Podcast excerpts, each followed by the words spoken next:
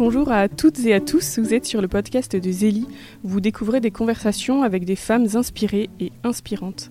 Zélie est quant à lui un magazine numérique, féminin et chrétien, que vous pouvez télécharger sur magazine-zélie.com.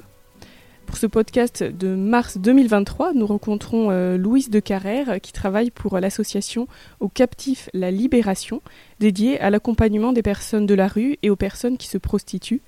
Elle est responsable de l'antenne Sainte-Rita dans le quartier de Pigalle à Paris. Louise, bonjour. Bonjour. Pour commencer, quels étaient vos rêves de petite fille ?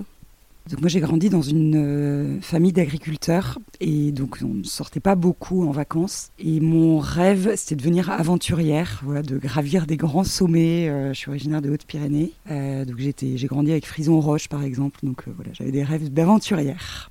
Qu'est-ce qui vous a amené à travailler dans le secteur social ?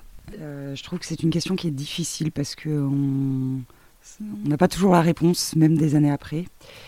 Ce que je peux dire, c'est qu'il y a eu des rencontres dans ma vie, notamment une de mes tantes qui était de formation infirmière et qui avait beaucoup d'activités de bénévolat, notamment avec les petits frères de Saint-Vincent-de-Paul. Voilà, le livre La Cité de la Joie m'a beaucoup touchée aussi quand j'étais jeune. Et puis j'étais dans une famille qui était une famille d'accueil, alors pas une famille d'accueil au sens où on l'entend aujourd'hui, mais je me souviens de mon père qui racontait que quand il était plus jeune, il accueillait des gens un peu paumés de la région Tarbaise, des gens qui étaient sortis de prison, voilà, avec des parcours un peu chaotiques. Et je pense que ça m'a marqué. Et puis ma mère avait aussi un grand, grand sens de l'accueil. Il y avait toujours du monde à la maison. La porte était très ouverte. Je ne sais pas si c'est dû à ça, mais en tout cas, je pense que ça y a contribué. Et puis après, au moment de choisir une orientation professionnelle, j'ai été mis en relation par un directeur d'une des structures des apprentis d'Auteuil qui m'a un peu expliqué ce qu'était que le métier d'éducateur. Et donc voilà, j'ai tenté ma chance en faisant en étant dans la première promotion des centres de préformation des apprentis d'Auteuil. Et donc c'est là où j'ai pu découvrir, discerner si je voulais rester dans le social ou pas. Effectivement, pendant près de 18 ans, vous avez travaillé aux apprentis d'Auteuil. En quelques mots, même si c'est difficile, qu'est-ce que vous y avez vécu ? Alors oui, effectivement, résumer en quelques mots ce que j'ai vécu en un bon nombre d'années, puis des années particulières, parce que j'y suis rentrée, j'avais tout juste 18 ans. J'en suis sortie un peu plus de 20 ans après, donc difficile. Mais ce que je retiendrai, c'est que j'y ai grandi aux apprentis d'Auteuil. Alors, c'est pas eux qui m'ont élevée, mais... Enfin, c'est pas eux qui ont fait mon éducation, mais quand même un peu, parce que quand on rentre à 18 ans dans une association, bah, on a encore besoin d'être formé, on a tout à apprendre. Donc oui, c'est une association dans laquelle j'ai grandi humainement, dans laquelle j'ai grandi professionnellement, c'est là où j'ai appris le métier, au contact d'autres travailleurs sociaux, d'autres éducateurs, de responsables. J'ai vécu des choses difficiles aussi, c'est là où j'ai appris à prendre du recul. Voilà, la souffrance des jeunes n'est pas toujours évidente. C'est là où j'y ai découvert aussi des chemins d'espérance assez incroyables avec des parents dont les enfants avaient été confiés à l'aide sociale à l'enfance par un magistrat pour des raisons X ou Y. Et puis avec des parcours de cheminement de parents assez admirables pour se ressaisir et pouvoir récupérer la garde de leurs enfants. Donc j'ai découvert notamment le travail avec les familles, l'importance de ne pas se substituer aux parents, d'être là pour les épauler. J'ai vécu aussi des grandes rencontres, et notamment je me souviens régulièrement d'une de mes premières difficultés. Donc j'étais jeune, 18-19 ans, je venais de ma petite campagne, et on accompagnait des jeunes qui venaient de la banlieue parisienne, donc c'était un milieu que je connaissais assez peu. Il y avait un jeune qui m'exaspérait, je pense que j'étais assez nerveuse à l'époque, et vraiment il me faisait sortir de mes gonds, mais à tel point que j'avais du mal à me mettre à sa table. Et je me souviens d'un éducateur, un vieux de la vieille, la vieille trempe d'éduc dont certains peuvent avoir le souvenir, et qui m'avait dit sans dire un mot, c'était des gens qui parlaient pas beaucoup, mais allez, demain on va faire de l'escalade. Et en fait on s'est retrouvés dans un mur d'escalade, il y avait cet éducateur. Il s'appelait Philippe, je m'en souviens encore. Philippe, et puis ce jeune, dont j'ai oublié le prénom pour le coup, le jeune, ce jeune et puis moi, et l'éducateur qui me dit « Bon, c'est toi qui montes en premier. » Oh, et alors là, je me suis dit « Mais c'est pas possible, le jeune, il va lâcher l'assurance, il va... » voilà. Et en fait, cette scène m'a beaucoup marquée parce que je pense que ça a été le fondement de la façon dont je peux travailler aujourd'hui, c'est-à-dire faire confiance, même dans des situations qui peuvent être complexes, où on se dit « Non, vraiment, ces personnages, je ne peux pas leur faire confiance, c'est pas possible. » Et bah si, en fait, il faut quand même faire confiance. Et cette mise en pratique de... m'avait un peu contraint, cet éducateur Philippe, elle me sert quand même encore aujourd'hui. Depuis 3 ans et demi, vous êtes responsable d'antenne au sein de l'association Aux Captifs la libération dans le quartier de Pigalle à Paris. D'abord, est-ce que vous pouvez nous dire quelle est cette association et comment elle est née ? Alors cette association qui a un drôle de nom quand même, Aux Captifs la libération, voilà, je pense que je n'irai pas faire un cours de théologie, mais... Elle est née il y a 40 ans sous l'inspiration du père Patrick Giraud. Son intuition, alors je le dis avec mes mots parce que c'est comme ça que moi je le vis aujourd'hui, mais son intuition c'était de se dire qu'il y avait des travailleurs sociaux, des assistants sociaux qui faisaient très bien leur travail, mais qui manquaient à cet accompagnement une dimension de relation fraternelle avec les personnes qui étaient accompagnées socialement. Et donc cette intuition, c'était de créer des espaces et des lieux de rencontre dans la fidélité. Un travailleur social, à l'époque, il avait une mission, il était mandaté pour intervenir pendant 1 ou 2 ans, voire même pour un objectif particulier auprès d'une famille, auprès d'une personne. Et son intuition, c'était de se dire, oui, c'est bien, c'est indispensable, mais il manque à ça la relation de fidélité dans la durée. Donc c'était son intuition de départ. Et ça, c'est quelque chose qui m'a beaucoup parlé quand j'ai postulé aux Captifs. Se dire que oui, c'est bien, l'accompagnement social est évidemment indispensable. Les techniques d'accompagnement sont primordiales pour permettre aux personnes de se relever, de trouver un autre chemin d'espérance. Mais c'est pas possible sans la relation et sans la rencontre avec une personne. Donc peut-être pour décrire un peu l'association, il y a des tournées rues, ce que d'autres appelleront des maraudes, qui sont effectuées par des bénévoles ou des salariés de façon extrêmement régulière. C'est-à-dire qu'un binôme de bénévoles va aller à la rencontre de personnes soit en précarité, soit en situation de prostitution, toujours à la même heure, toujours au même endroit, toujours dans la même rue. Ça veut dire qu'ils vont créer un lien de fidélité et un lien de personne à personne avec les personnes qui vont rencontrer. On demande à nos bénévoles de s'engager sur 2 ans, donc c'est pas un petit engagement, justement parce que l'importance du lien de confiance avec les personnes est primordiale. Pour illustrer un peu notre travail, je pourrais raconter l'histoire d'une de nos bénévoles, Christiane, qui est décédée au mois de décembre, et qui a tourné, alors j'étais pas là à l'époque, mais je pense qu'elle a tourné pendant plus de 14 ans au Bois de Vincennes auprès de femmes en situation de prostitution et des personnes qu'on n'a pas forcément accompagnées socialement, c'est-à-dire personnes qui sont peut-être jamais venues même sur notre antenne à Sainte-Rita. Mais voilà, le jour de l'enterrement de cette personne, elles se sont mises à plusieurs pour écrire un témoignage et ont signifié l'importance de la fidélité de Christiane en rue. C'est-à-dire que je pense que et les femmes du Bois de Vincennes et Christiane connaissaient des choses de l'intimité des unes et des autres que peut-être la famille de Christiane ne connaissait pas, peut-être que la famille des femmes de Vincennes ne connaissait pas non plus. Mais en tout cas, c'est ça l'objectif des Captifs, de créer une relation de confiance avec les personnes qu'on accompagne.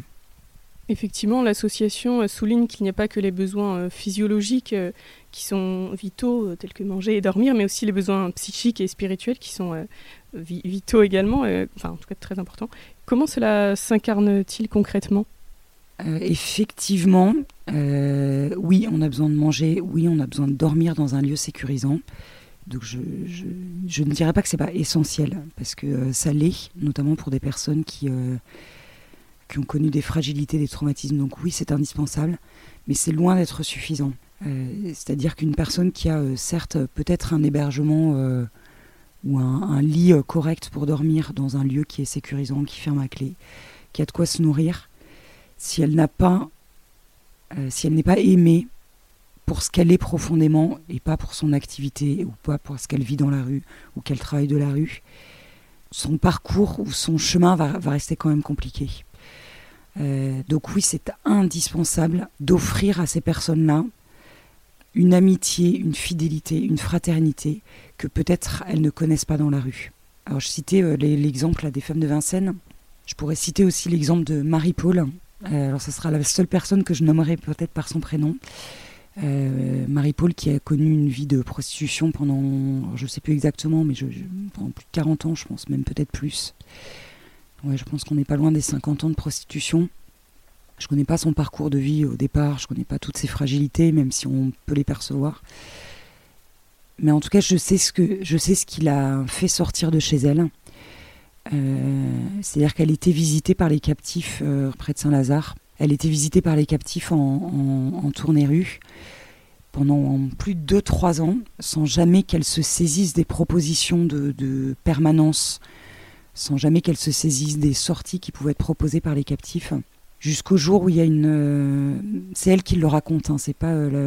voilà, c'est elle qui le raconte, mais jusqu'au jour où il y a Caroline, une des salariées des captifs, qui a été la chercher jusque chez elle. Parce qu'en fait, elle avait une telle angoisse de sortir de chez elle.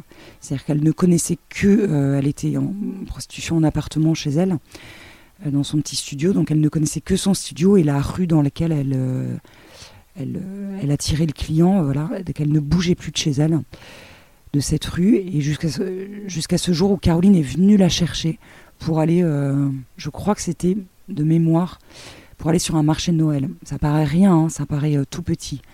Mais voilà, sortir de l'isolement. Je pense que la prostitution, c'est la pauvreté parmi la pauvreté, on le dit souvent. Je ne sais plus trop de qui c'est pas de moi, hein, mais ce sont les pauvres parmi les pauvres. Peut-être qu'il y a de quoi se nourrir parce qu'on a un peu d'argent.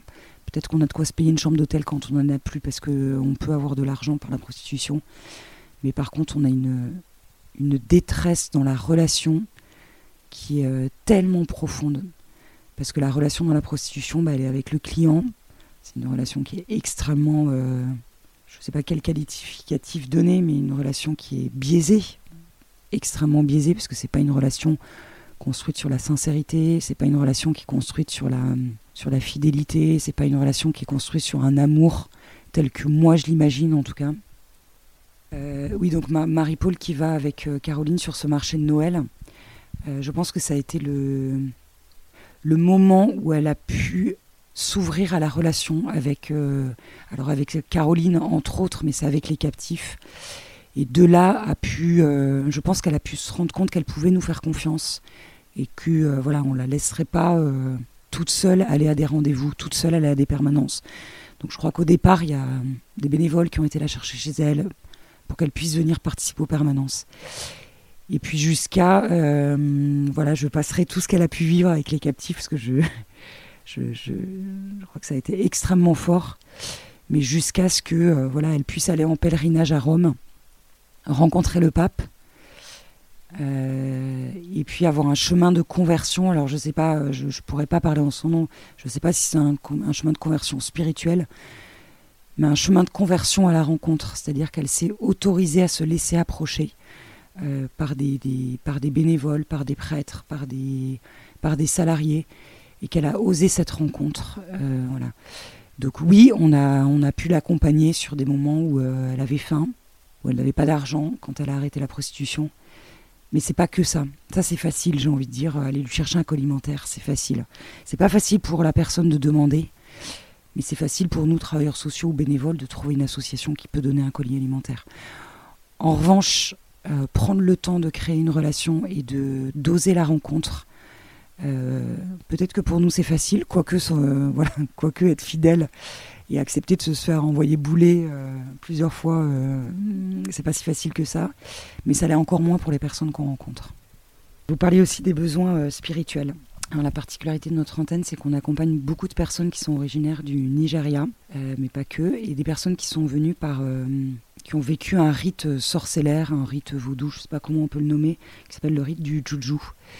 Elles font une promesse que si elles ne remboursent pas leurs dettes, elles ont un sort sur la tête. Donc c'est des personnes qui ont, enfin je ne sais pas comment on peut le dire, mais pour elles, qui ont un sort sur la tête parce qu'elles n'ont pas toujours intégralement remboursé leurs dettes. Et donc il y a un vrai travail d'accompagnement spirituel auprès de ces personnes. L'idée, c'est pas d'opposer d'opposer le bien, enfin les forces du bien avec les forces du mal. Enfin, je sais pas trop. Voilà, je suis pas théologienne, donc je me lancerai pas dans un débat théologique sur le sujet. Mais en tout cas, c'est pas un non-sujet pour les personnes qu'on accompagne. La question de la spiritualité, la question des croyances. C'est des personnes qui sont pour beaucoup évangéliques, donc qui ont l'habitude de louer. C'est des personnes qui ont une foi en Dieu, une espérance en Dieu, moi qui me... Je sais pas trop comment le dire, mais qui a un vrai témoignage. Je raconterai une histoire, l'histoire de... Alors, je vais peut-être changer son prénom par respect pour elle. Je vais utiliser le prénom de Joy. Je vais raconter l'histoire de Joy qui était dans une très très très grande souffrance psychologique. À l'époque, on n'avait pas de psychologue, donc on a essayé de l'orienter vers des partenaires qui pouvaient proposer des soins psychologiques, mais c'était extrêmement compliqué pour elle de rentrer dans une démarche de soins. Une personne qui était sans papier, qui avait subi des traumatismes. Voilà, je passe les détails sordides de son parcours traumatique. Et puis un jour, un travailleur social lui annonce que sa demande d'asile a été rejetée. Et là, cette personne, elle s'effondre physiquement. Je ne suis pas ni médecin, ni psychiatre, ni psychologue, mais en tout cas, elle tombe dans une rupture avec la réalité qui est totale. Et donc à l'époque, on travaillait avec une travailleuse sociale qui est de confession musulmane. Et puis cette travailleuse sociale, donc on était en pleine crise, il faut le savoir, la personne se réveille, elle ouvre la fenêtre, elle se penche par la fenêtre, elle se met à pleurer, c'est une personne extrêmement douce à la base, mais là, elle était vraiment très mal, donc c'est un peu branle-bas de combat, notre infirmier prend son pouls, c'est pour dire que la situation, on était tous un peu quand même, un peu sur le qui-vive, et puis notre travailleuse sociale, là, Amel qui disparaît, et puis je me dis, mais où est partie Amel ? Donc il faut savoir que nos bureaux sont au-dessus de la chapelle Sainte-Rita. Et en fait, Amel est partie chercher notre prêtre, à l'époque l'aumônier de l'antenne Sainte-Rita des Captifs. Mais elle n'a pas été... Moi, j'ai eu du mal à comprendre. Elle n'a pas du tout été le chercher pour qu'on ait un homme qui puisse la contenir physiquement s'il y avait besoin, parce que ça aurait pu être le cas. Hein. Mais non, en fait, elle est partie la chercher parce que... Mais elle me l'a expliqué après. Hein, parce qu'elle savait que pour Joy, sa foi en Dieu était tellement importante qu'elle savait que pendant ce moment-là, d'avoir quelqu'un qui prie à ses côtés, c'était important pour elle. Et voilà, alors ça se passe de commentaires, hein, cette scène se passe de commentaires, mais en tout cas, cette conscience que pour les personnes qu'on accompagne, on ne maîtrise pas leur relation à Dieu, on ne maîtrise pas leur espérance en un avenir meilleur, on ne maîtrise pas leur confiance en Dieu, mais en tout cas, on sait qu'elles nous le disent et qu'elles en parlent, donc oui, à nous, de trouver les moyens de pouvoir les accompagner dans ce chemin-là aussi. Et qu'on soit chrétien, qu'on ne le soit pas, mais en tout cas, quand on travaille aux captifs, je pense qu'il faut avoir conscience que pour les personnes qu'on accompagne, ce n'est pas un non-sujet. Mais en rue aussi, hein, moi je suis assez étonnée de voir le nombre de fois où on peut parler de foi au sens large. Voilà, on rencontre des personnes qui sont d'origine musulmane, des personnes qui n'ont pas forcément... qui ont une foi qui peut être différente de la nôtre ou des croyances qui sont différentes de la mienne en particulier, mais en tout cas c'est, je sais pas comment ça se vit dans les autres associations, mais je serais pas étonnée que ce soit la même chose quand même, que c'est pas un non-sujet pour les personnes qu'on accompagne. Et quelle est la spécificité de cette antenne Sainte-Rita ? Ah oui, l'antenne Sainte-Rita, elle est dans le quartier historique de prostitution parisien, donc dans le secteur de Pigalle. Donc il faut savoir que la chapelle Sainte-Rita dépend de la paroisse de la Trinité. Donc cette antenne a été créée en 2014, si je ne me trompe pas, j'espère que je ne me trompe pas. Elle a été créée donc dans ce secteur parce que ce secteur, il est pas loin de la gare du Nord. Donc il faut savoir que les personnes qui sont en prostitution, contrairement aux personnes en précarité, ne vivent pas et ne travaillent pas forcément dans le même secteur. Donc ça veut dire que c'est des personnes qui sont en capacité de bouger et de se déplacer pour aller au Bois de Vincennes, pour aller au Bois de Boulogne, pour aller dans le secteur de Pigalle, pour aller dans les chambres d'hôtel, pour aller chez les clients. Mais elles n'habitent pas forcément dans le même secteur. Donc c'était important de trouver un lieu assez proche de la gare du Nord, parce que c'est un lieu névralgique de transport. La chapelle Sainte-Rita, parce que Sainte-Rita, il y a beaucoup de personnes originaires d'Amérique latine qui ont une dévotion particulière pour Sainte-Rita. Parce que c'est la patronne des causes désespérées. C'est une chapelle qui est discrète, c'est pas une grande chapelle. Et à la fois, il y a quand même toute la paroisse de la Trinité qui est une grande paroisse, qui a une mission une mission envers les plus pauvres qui, je ne sais pas si je peux dire, mais envers les plus pauvres, mais envers tous, peut-être ce sera le mot le plus juste, mais envers tous, qui est assez riche. Il y a une œuvre de solidarité qui est très importante à la paroisse de la Trinité. C'était aussi important de trouver une paroisse dans laquelle les personnes qu'on accompagne puissent trouver aussi leur place, parce que c'est l'objectif des captifs, hein. L'objectif des captifs, c'est qu'on puisse proposer aux personnes qu'on accompagne un lieu de socialisation autre que celui qu'elles connaissent. Alors paroisse ou autre, hein, en fonction des désirs et des chemins de chacun. Mais en tout cas, pour les personnes en prostitution, je pense que l'inclusion dans une paroisse, c'est ça l'Église. L'Église, c'est pas que des bons petits cathos qui ont grandi dedans. Voilà. L'Église, c'est... Je ne voudrais pas paraphraser, mais... Enfin, l'église, elle est dans la rue, quoi. Elle n'est pas forcément que dans l'église.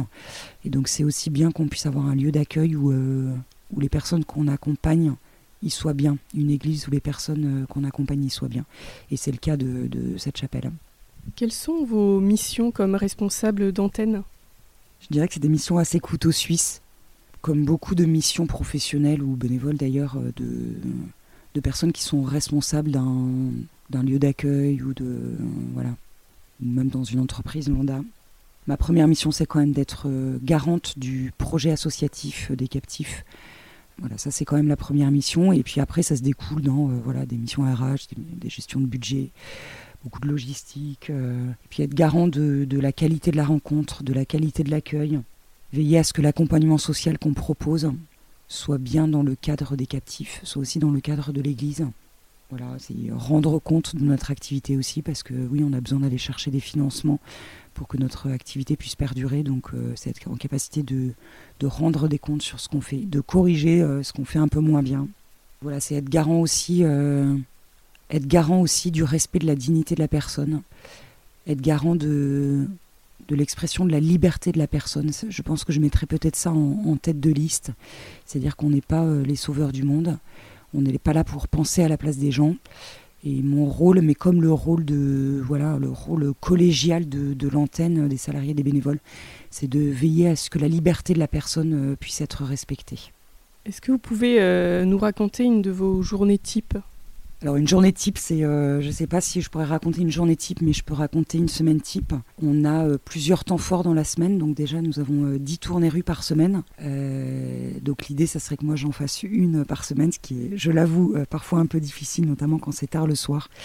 Donc l'idéal, ça serait une tournée par semaine pour aller à la rencontre des personnes de la rue. Et puis on a 2 temps forts dans la semaine, qui sont le mardi, on a une permanence d'accueil. Alors c'est pas une permanence sociale ou administrative, mais c'est un lieu de rencontre. Donc avis aux amateurs de passionnés de Uno, c'est un lieu où on joue beaucoup au Uno. L'objectif, c'est pas de décortiquer les besoins des personnes, c'est pas de comprendre ce qu'elles font là ici, mais juste d'offrir un espace de rencontre, un espace de pause dans leur semaine. Donc ça, c'est un temps fort de la semaine. Ils sont là pour se changer les idées. Je pense que le terme de pause est quand même assez adapté. Donc après cette permanence, il y a d'autres temps forts dans la semaine qui sont toutes les activités de dynamisation. Donc ce sont des activités qui permettent à la personne de se remettre en route, mais aussi qui leur permettent d'avoir un lieu de rupture, un espace de rupture avec leur quotidien. Donc ça peut être des cours de français pour les non-francophones, ça peut être un atelier d'art, de médiation artistique, ça peut être des sorties culturelles. Voilà, ça aussi sont des temps qui rythment notre semaine. Et puis après, vous parliez de mon quotidien à moi, donc c'est faire le lien avec le réseau de nos partenaires, c'est faire le lien avec nos bénévoles, c'est échanger avec les travailleurs sociaux qui font de l'accompagnement social pour essayer de discerner avec eux ce qu'on peut proposer, ce qui n'est pas de notre rôle, ce qui est de notre rôle. Voilà, c'est un quotidien qui peut être un peu parfois décousu. Je pense que c'est un quotidien où il faut avoir une petite capacité d'adaptation, parce qu'on peut passer rapidement d'une activité à une autre, ou d'une tâche à une autre. Quels sont les profils des personnes sans domicile fixe que vous accompagnez ? Alors, au Captif, on accompagne 2 types de publics. On accompagne les personnes qui sont effectivement, qui vivent à la rue. Donc les personnes en précarité. Alors il n'y a pas que des personnes qui vivent à la rue, parce qu'il y a aussi des personnes en précarité qui ne sont pas forcément à la rue. Mais sur notre pôle, on accompagne plus particulièrement des personnes qui sont en situation de prostitution. Et je dirais que les profils de ces personnes, il peut être extrêmement varié. Avant tout, je pense que c'est indispensable de bien intégrer le fait qu'on ne rencontre pas soit un SDF, soit un gars en préca, soit une femme en préca, soit une personne en prostitution, mais qu'on rencontre une personne. Ça me paraît indispensable. Je pense que c'est compliqué de se mettre dans la peau d'un captif si on n'intègre pas. Alors on a du temps pour l'intégrer, on peut le découvrir au fur et à mesure, mais qu'avant tout, on rencontre une personne, avant de rencontrer une prostituée, avant de rencontrer quelqu'un qui se prostitue, ou quelqu'un qui est en précarité, ou quelqu'un qui a des troubles psychiatriques, ou quelqu'un qui a des addictions particulières, on rencontre une personne. J'insiste fortement parce que c'est ce qui fait la clé d'un levier possible de rencontre. Après, les profils des personnes en prostitution qu'on rencontre, il peut être extrêmement varié. On a des personnes dont on ne connaît pas leur profil. On connaît ce qu'elles nous donnent d'elles et ce qu'elles acceptent de donner dans la rencontre. Donc on ne sait pas si c'est des personnes qui ont été blessées dans leur enfance, dans leur passé, si c'est des personnes qui ont choisi la prostitution, qui ne l'ont pas choisie, qui, après quelques années, choisissent d'y rester, n'ont pas la force d'en sortir, ou si elles y trouvent... On ne sait pas forcément. Il y a des personnes qui sont clairement des victimes de traite, donc ça, on en rencontre beaucoup. On le sait de par leur origine ethnique, parce que ça a été identifié par des sociologues, et on sait que ce sont des personnes qui sont victimes de traite. Mais de là à ce qu'elles nous le disent, il y a quand même un très, très, très long chemin. Et il y a un chemin encore plus long entre le cap être victime de traite et se reconnaître victime. Rares sont les personnes quand même qui se reconnaissent comme victimes de traite. Ce que je peux dire, c'est que c'est des personnes qui ont des difficultés parfois à créer un lien, à faire confiance à l'autre. Ça, c'est une spécificité quand même. Des personnes qui ont des difficultés à reconnaître leurs besoins aussi, à identifier leurs besoins. Donc à nous de pouvoir leur offrir des espaces où elles peuvent exprimer leurs besoins d'une manière ou d'une autre. Mais vraiment, la grande caractéristique, c'est la difficulté au niveau affectif à créer du lien.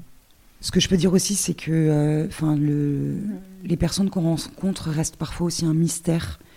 Je le disais tout à l'heure, mais oui, on ne connaîtra jamais l'intégralité de leur parcours.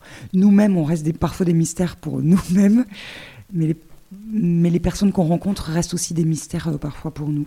Le profil des personnes qu'on rencontre, notamment les victimes de traite, c'est que c'est des personnes à qui qu'on a manipulé, à qui on a promis du rêve, un rêve qui est loin d'être un rêve, et que déconstruire ce rêve, c'est parfois compliqué aussi.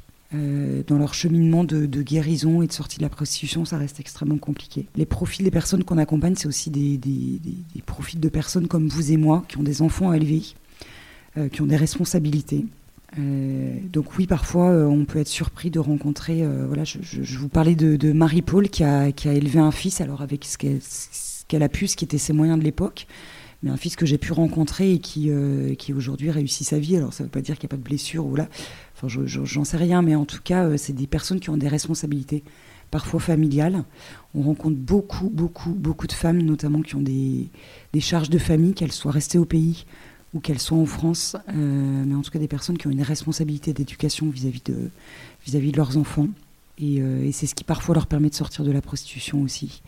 Ce que je dirais aussi, c'est que dans ces profils de personnes, c'est qu'il y a parfois une dissociation tellement importante du corps et de l'esprit. C'est-à-dire qu'il y a leur corps, c'est peut-être dur à entendre pour les auditoires, mais qui peut être parfois un outil de travail, et puis à leur esprit, ce qu'elles désirent, leurs rêves, leurs responsabilités, j'en parlais. Et que parfois, c'est compliqué de rassocier le corps et l'esprit et qu'il y ait une unité de la personne. Ça, c'est une des particularités aussi dans l'accompagnement qu'on peut proposer. C'est de proposer un chemin où on peut rassocier son corps et son esprit ensemble. Voilà, c'est des personnes qui ont des grandes fragilités, qui ont subi des traumatismes, qui sont... indicibles. Et même si je les disais, si j'en disais quelques-uns, je pense qu'on n'a même pas besoin de les nommer pour Enfin, je ne sais pas si moi j'avais subi un quart de ce qu'elles ont subi, ces femmes, si je tiendrais debout aujourd'hui. Donc, oui, des personnes avec des blessures mais monstrueuses, des traumatismes qui sont, voilà, et à la fois des personnes qui sont dans la joie. Moi, je suis étonnée de voir à quel point, quand on a des temps de rassemblement ou des temps de prière ou quand on est dans des activités ou des temps de vacances, à quel point ce sont des personnes qui sont dans la joie, qui vivent pleinement. Voilà. Et heureusement qu'on a ça, nous, en tant qu'accompagnants, entre guillemets. Pouvez-vous nous raconter une rencontre qui vous a particulièrement marquée récemment ? Je vais vous parler de Happy. Happy, c'est une personne qu'on a accompagnée dans un parcours de sortie de prostitution. Le parcours sortie de prostitution qu'on appelle PSP, c'est un dispositif qui permet à des personnes de sortir de la prostitution. Un dispositif dans lequel il y a trois parties qui s'engagent. La personne qui, elle, s'engage à sortir de la prostitution, qui s'engage à rentrer dans un chemin de parcours d'insertion professionnelle ou de formation, qui s'engage à quitter son réseau prostitutionnel. Il y a une association qui s'engage à ses côtés, à l'accompagner sur ce chemin de réinsertion, sur la recherche d'un hébergement, sur un accompagnement psychologique aussi pour la sortie de prostitution. Et l'État qui s'engage au travers de la préfecture.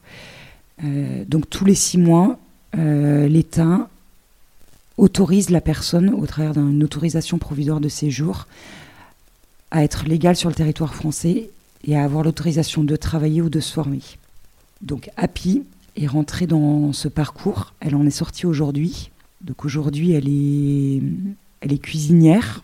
Elle a suivi une formation de commis de cuisine, puis de cuisinière. Et donc pendant son parcours, Happy a un conjoint, donc elle est enceinte pendant son parcours.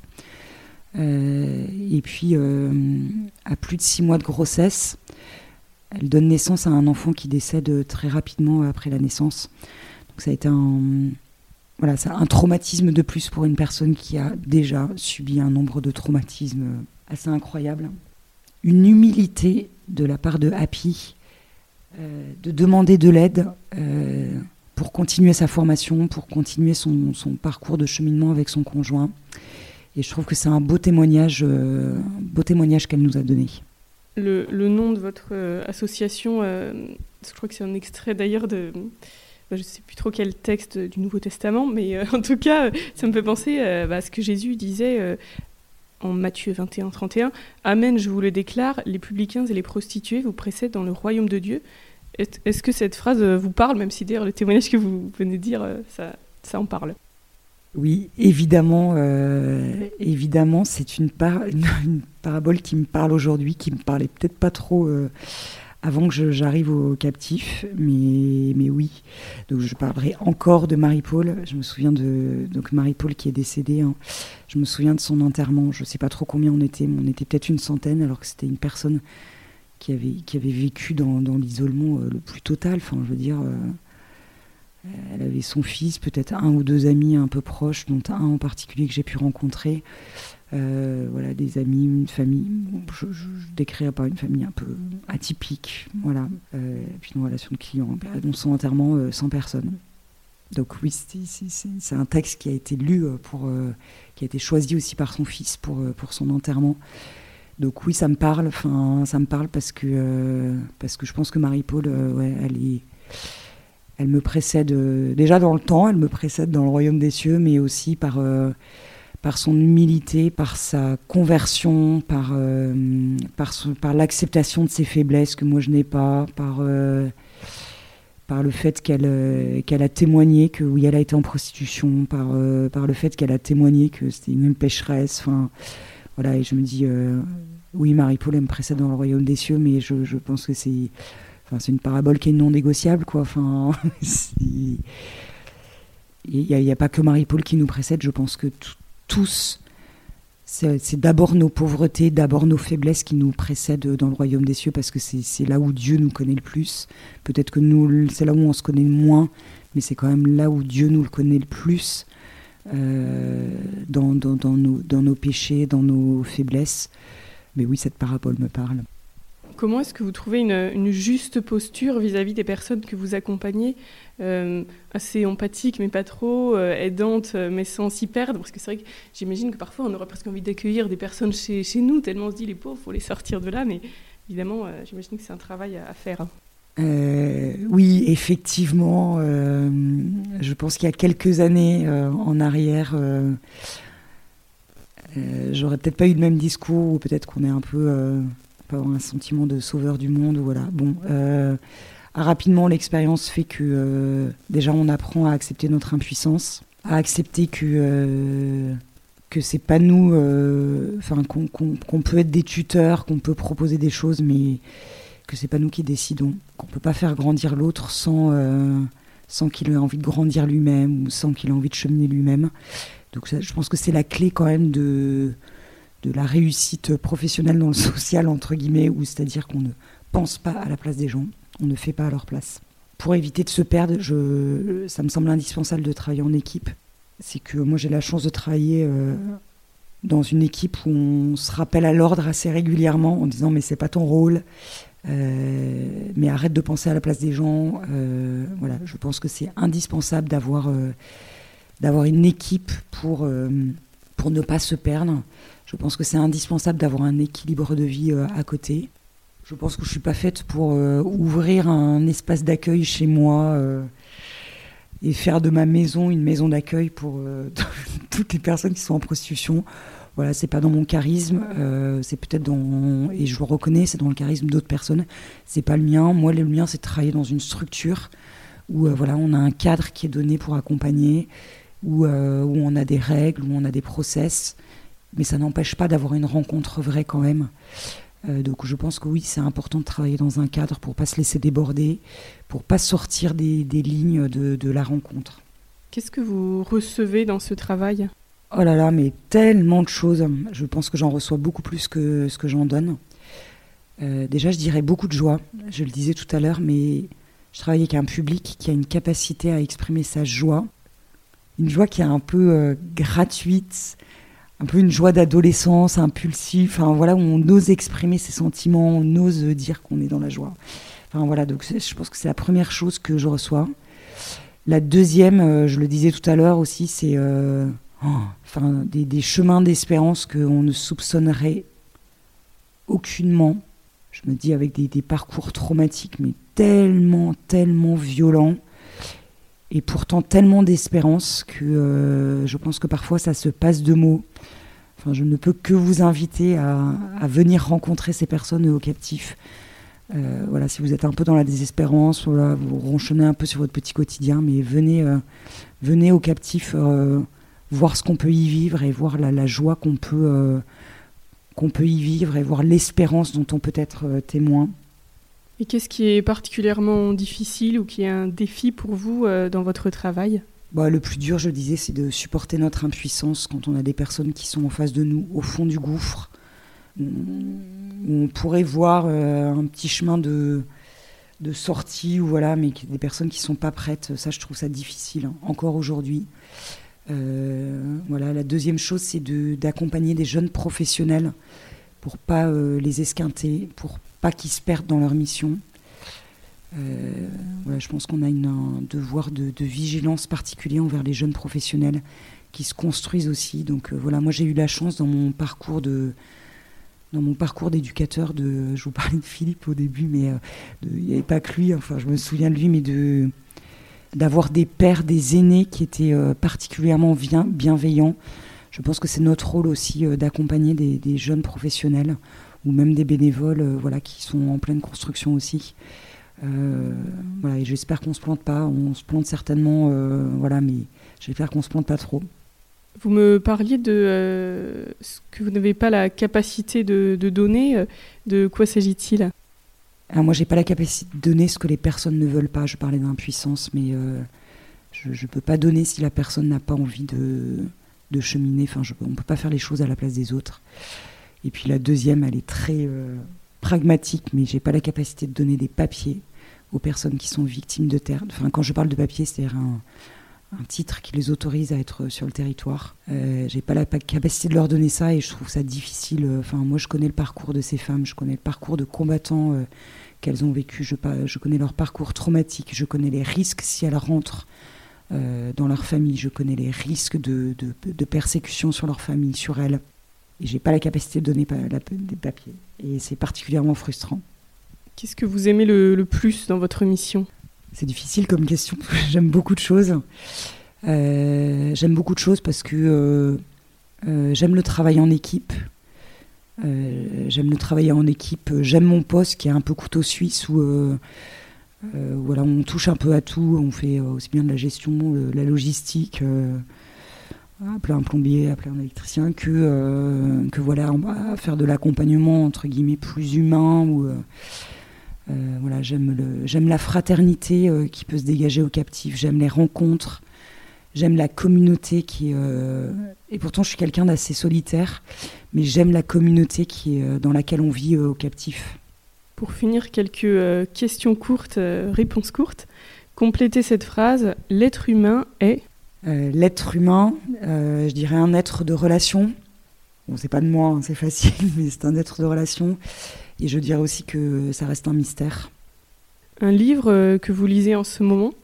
Alors, je savais que vous alliez me poser la question, donc j'ai relu un livre que j'ai lu quand j'étais jeune éducateur.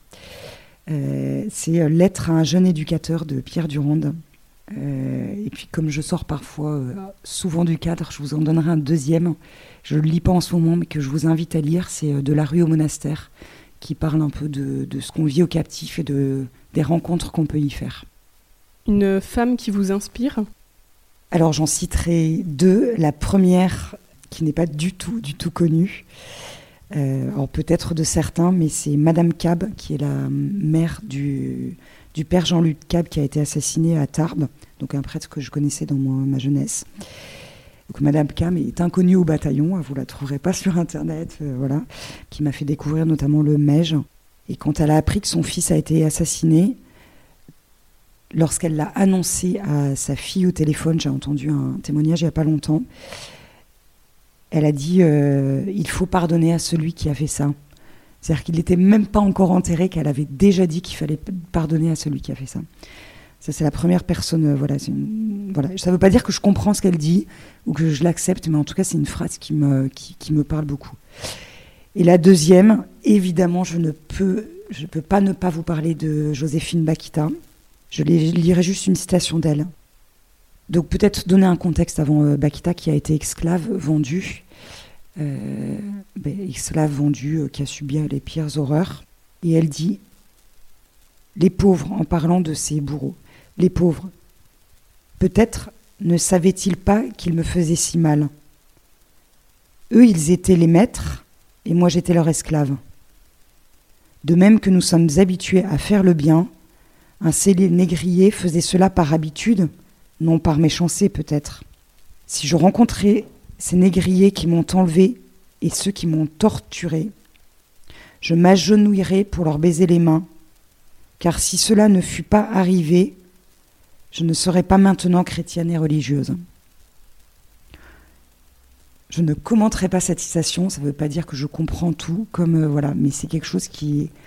La question du pardon quand on travaille auprès de personnes qui sont notamment victimes de traite, qui subissent des violences au quotidien.